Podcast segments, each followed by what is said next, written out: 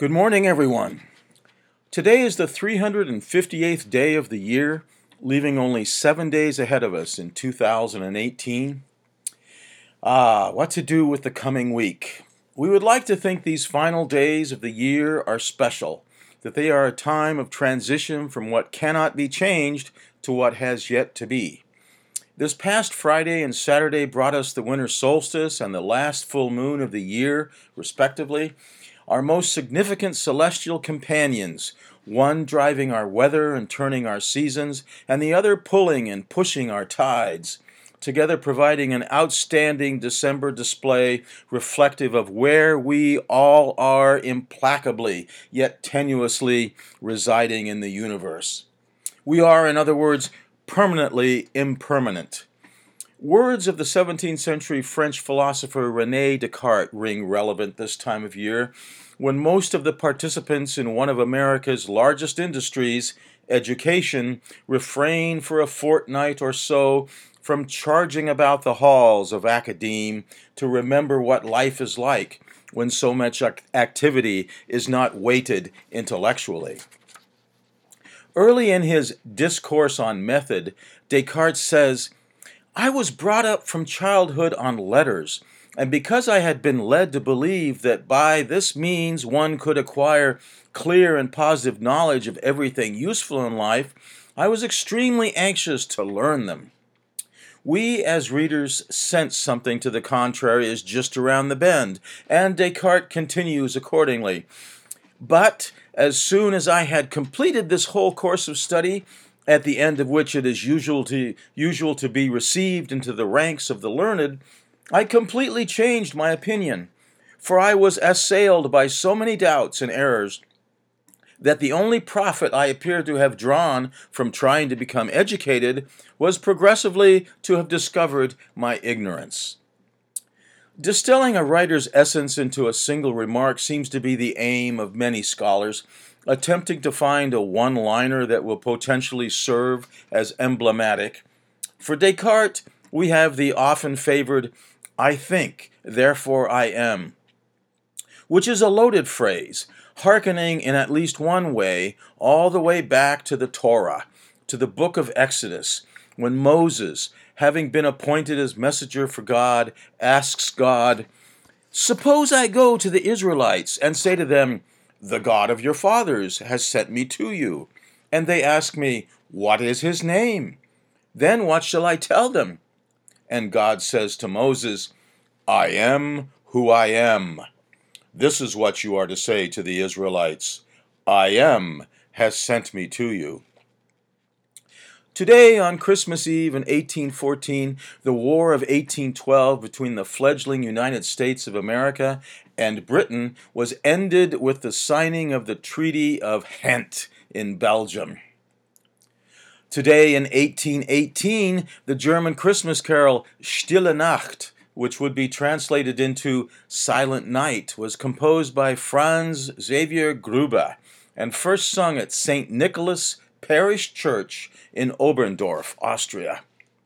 Today in 1877, Thomas Edison filed a patent for his latest invention, the phonograph.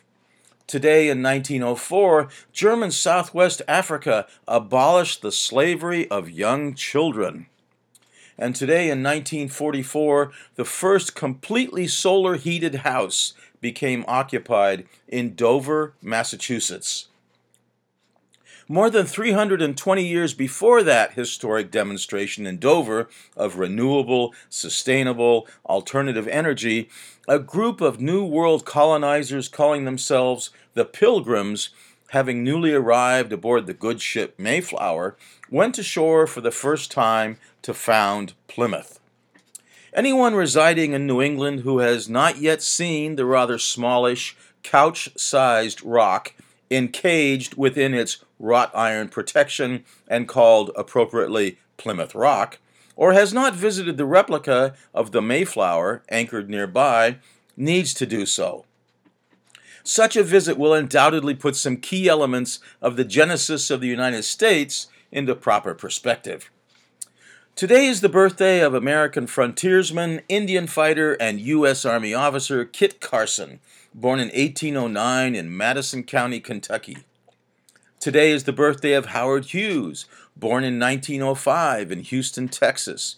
Among his many interests and pursuits, including a prolific aviation career, Hughes bought a movie studio, and in 1930 he filmed the classic Hell's Angels, while finding contentment in episodes of romancing various Hollywood starlets, among them Jean Harlow, Katharine Hepburn, Ginger Rogers, Hedy Lamarr, Carole Lombard, Ida Lupino, Lana Turner, Gina Lollobrigida, and Ava Gardner, who was also born on Christmas Eve in 1922. As a Christmas Eve born lad himself, Hughes obviously became a fan of mistletoe. This past week, as we finished off the fall semester, I noticed more than just a few students had a new kind of Christmas list going for what not so long ago might have been relegated to the realm of the altruistic. In fact, we might almost see a growing majority of us who are less interested in the materialistic, human fabricated byproducts of our natural resources than we are concerned about the natural resources themselves, about the sustainability of them, that is. Just beyond the winter solstice's full moon, known variously as the full cold moon, the long night's moon, and the moon before Yule, the moon that shone full a day and a half ago, we now have the waning gibbous moon passing south of the two brightest stars in the constellation Gemini. Known in sky lore as the starry eyes of the twin brothers Castor and Pollux, they are bright and close together like Christmas Eve and Christmas can be. Passing to the north tonight and tomorrow will be Procyon, also known as the Little Dog Star. Expectation hinges on imagination. We are like the 10,000 things of the Tao, only now, globally, we are fast on our way to 10 billion. Let us all wish for ourselves to turn our expectations for tomorrow into imaginative ways of truly loving our planet. From Orono, Maine, Merry Christmas.